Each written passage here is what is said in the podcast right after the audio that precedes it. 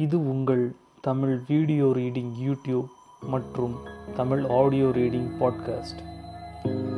நிலமெல்லாம் ரத்தம் பகுதி இருபத்தி ஆறு. நீண்டு போன சிலுவை யுத்தங்கள். ஜெருசலேம் நகரின் கிறிஸ்தவர்களின் வசமாகிவிட்டது என்கிற தகவல் அறிந்ததும் கலீஃபாவின் உடனடி செயல் என்னவாக இருந்திருக்கும் என்று ஒரு கணம் யோசித்துப் பாருங்கள். அதாவது முஸ்லிம் வீரர்களுக்கு அந்த யுத்தத்தில் மிகப்பெரிய தோல்வி கிட்டியிருக்கிறது. இஸ்லாத்தின் இரண்டாவது கலீஃபாவான உமர் காலத்தில் முஸ்லிம்கள் வசமானது ஜெருசலேம் நகரம். மூன்று மதங்களைச் சேர்ந்த மக்களும் அங்கே சண்டை சச்சரவின்றி ஒற்றுமையாக வாழ வழி செய்தவர் அவர். சரித்திரம் உள்ளவரை அவரது காலமும் அந்த வெற்றியும் வெற்றிக்கு பிறகு அவர் மேற்கொண்ட மத நல்லிணக்கம் முயற்சிகளும் ஓயாமல் நினைவு கூறப்பட்டு கொண்டிருந்த சமயம் வேறு. பின்னால் வந்த ஆட்சியாளர்களின் செயல்திறன் குறைவுதான் இந்த மாபெரும் தோல்விக்கு காரணம் என்று பள்ளிக்கூட சரித்திர ஆசிரியர்கள் இனி போதிக்க ஆரம்பித்து விடுவார்கள். அதுகூட இரண்டாம் பட்சம்தான். மத்திய ஆசியாவெங்கும் கலீஃபாக்களின் ஆட்சி என்று பெருமையுடன் இனி சொல்லிக்கொள்ள முடியாது. இன்றைக்கு கிறிஸ்தவர்கள் கை மேலோங்கி இருக்கிறது நாளை யூதர்களின் கரங்கள் மேலோங்கலாம். வேறு யாராவது அந்நியர்களும் படையெடுக்கலாம். உடனடியாக ஏதாவது செய்தால் ஒழிய இதிலிருந்து மீட்சி கிடையாது. அப்படிப்பட்ட நெருக்கடியான நிலை. என்ன செய்திருப்பார் அப்போதைய கலீஃபா? நம்ப மாட்டீர்கள். உட்கார்ந்து ஓவென்று அழுதாராம். தமது கையாலாக தனத்தை நினைத்து அவர் அழுததை அத்தனை சரித்திர ஆசிரியர்களும் தவறாமல் குறிப்பிடுகிறார்கள். ஓதாக்குறைக்கு கலீஃபா முஸ்தஹீருக்கு அவரது மெய் காப்பாளரான பல்கியாருக் தாஜூத் என்பவருடன் அப்போது ஒரு பெரும் பிணக்கு வேறு ஏற்பட்டிருந்தது. மெய் காப்பாளரான அந்த பல்கியாருக்குத்தான் அப்போது அவரது இராணுவ மந்திரியும் கூட. எதிரிகளின் அட்டகாசம் ஒருபுறம் இருக்க சுல்தானுக்கு அவரது மெய் காப்பாளராலேயே ஏதாவது ஆபத்து ஏற்பட்டாலும் வியப்பதற்கில்லை என்பது போன்ற சூழ்நிலை. ஆனால் சுயபுத்தி இல்லாத கலீஃபா தங்களுக்கு இடையேயான சொந்த சண்டையை ஒதுக்கி வைத்துவிட்டு பொது எதிரியை ஒழிக்க ஏதாவது யோசனை சொல்லுமாறு பல்கியாருக்கிடம் கேட்டார். தனக்கு கூடுதல் அதிகாரங்கள் சில குறிப்பிட்ட பகுதிகளில் தனியாட்சி செய்யும் உரிமை போன்றவை கிடைத்தால் ஏதாவது யோசனை தர இயலும் என்று அந்த இராணுவ அமைச்சர் தெரிவித்ததாக தெரிகிறது. மிக உயர்ந்த அதிகார பீடத்திலேயே இத்தகையதொரு அவல நிலை எனும்போது அன்றைய இஸ்லாமிய சாம்ராஜ்யத்தின் ஒட்டுமொத்த நிர்வாகம் எப்படி இருந்திருக்கும் என்று யோசித்து பார்க்கலாம். ஒவ்வொரு மாநில பகுதியின் ஆட்சியாளரும் தமது ஆளுகைக்கு உட்பட்ட இடத்துக்கு தாங்களே சக்கரவர்த்தியாக வேண்டும் என்கிற கனவை வளர்த்து கொண்டிருந்தார்கள். ஒவ்வொரு கிராம அதிகாரியும் தமது கிராமத்தில் வசூலிக்கப்படும் வரிகளை தமது உபரி வருமானமாக கருத தொடங்கியிருந்தார்கள். ஊழல் எல்லா மட்டங்களிலும் பரவி வேரூன்றி இருந்தது. ஆட்சியாளர்களே இராணுவ வீரர்களை தனியார் இராணுவம் போல் வாடகைக்கு பயன்படுத்த வேண்டிய சூழ்நிலை இருந்தது. கேட்ட பணம் கிடைக்காவிட்டால் இராணுவ வீரர்கள் எதிரி படைக்கு விசுவாசமாக நடந்து கொண்டு விடுவார்கள். இப்படி ஒரு அவலமான காலத்தில்தான் முஸ்லிம்களின் இழந்த செல்வாக்கை மீட்கும் வேட்கையுடன் முகமது என்பவர் புதிய சுல்தானாக பதவியேற்றார். இவர் பல்கியாருக்கின் சகோதரர். தமது அண்ணனைப் போலவோ அவரது காலத்து கலீஃபாவான முஸ்தகீரைப் போலவோ இல்லாமல் கொஞ்சம் வீரமும் விவேகமும் கொண்டவராக இருந்தார். ஜெருசலத்தை மீட்பதென்றால் முதலில் இராணுவத்தையும் ஆட்சி முறையையும் ஒழுங்குபடுத்தியாக வேண்டும் என்பதை அறிந்தவராக அந்த பணிகளில் கவனம் செலுத்தத் தொடங்கினார். ஊழல் அதிகாரிகளை ஒழித்து கட்டி ஒவ்வொரு பிராந்தியத்திலும் உருப்படியான ஆட்சியாளர்களை நியமித்தார். இராணுவத்தில் ஏராளமாக களை எடுத்து தேசமெங்கிலும் இருந்து நாட்டுப்பற்று மிக்க இளைஞர்களை தேடி தேடி சேர்க்கத் தொடங்கினார்.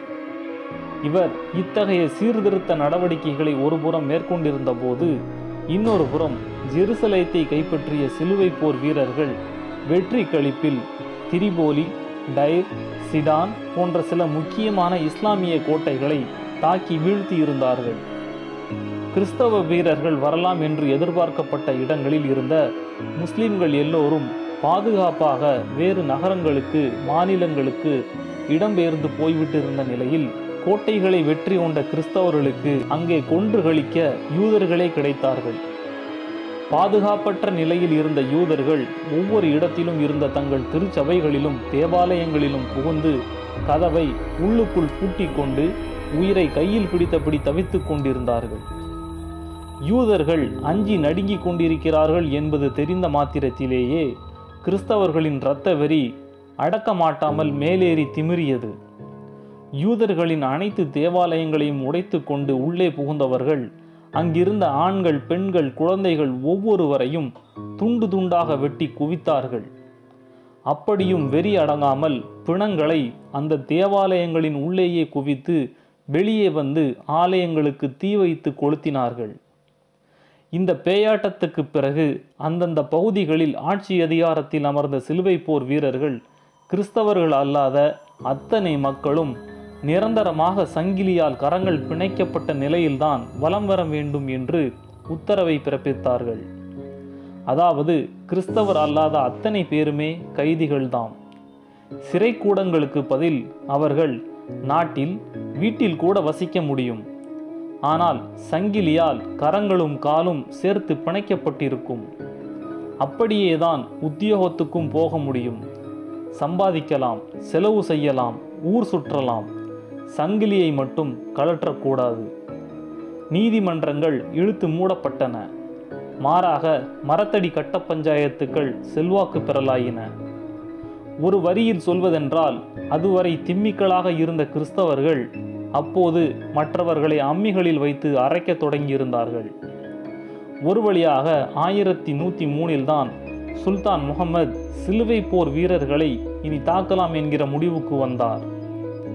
மரிதின் சஞ்சார் திமஸ்க் மோசூல் ஆகிய நான்கு மாநிலங்களிலிருந்து இராணுவ வீரர்கள் வரவழைக்கப்பட்டு அணிவகுப்பு செய்யப்பட்டனர். யுத்தத்தின் நோக்கம் இரு கட்டங்களாக பிரிக்கப்பட்டது. படை முதலில் நேராக பாலஸ்தீனை நோக்கி முன்னேற வேண்டும். அரைவட்ட வடிவில் வடக்கிலிருந்து தெற்காக முன்னேறத் தொடங்க வேண்டும். பாலஸ்தீன் நிலப்பரப்பை கொஞ்சம் கொஞ்சமாக கிறிஸ்தவர்களின் கரங்களிலிருந்து விடுவிக்க வேண்டும். ஓரளவு இதில் வெற்றி கிடைத்ததும் இன்னொரு படை புறப்பட்டு நேரடியாக ஜெருசலத்தை நோக்கி வரும். ஜெருசலத்தை அந்த படை அடைந்ததும் வடக்கிலிருந்து அதாவது ஆசியாவிலிருந்து முன்னேறி வரும் படையும் உடன் வந்து இணைந்து கொண்டு முழு வட்டமாக ஜெருசலத்தை சுற்றி முற்றுகையிட வேண்டும். ஒரு முழு நீள யுத்தம் நடத்தி மீட்டுவிட வேண்டும். சுல்தான் முகமதின் இந்த போர் திட்டம் துளியும் சிதறாமல் அப்படியே காப்பாற்றப்பட்டது. ஆக்ரோஷமுடன் பாலஸ்தீனத்தை அடைந்த முதல் படை அங்கிருந்த கிறிஸ்தவ படையினரை முதலில் டைபீரியாஸ் என்கிற இடத்தில் நடந்த யுத்தத்தில் ஓட ஓட விரட்டி தோற்கடித்தது.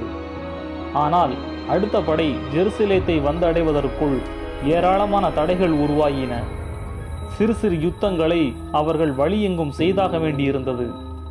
பல இடங்களில் மாதக்கணக்கில் முற்றுகையிட்டே முன்னேற வேண்டியிருந்தது. ஆறு வருடங்களுக்கு பிறகுதான் திட்டமிட்டபடி ஜெருசலேத்தை முஸ்லிம் படைகள் நெருங்க முடிந்தன. கிபி ஆயிரத்தி நூற்றி ஒன்பதாம் ஆண்டு பலாத் என்கிற இடத்தில் இப்போது யுத்தம் நடந்தது. முஸ்லிம்களுக்கும் கிறிஸ்தவர்களுக்கும் மோதலும் சாதலும் கத்தியும் இரத்தமும். ஆனால் கொஞ்ச நஞ்சமல்ல.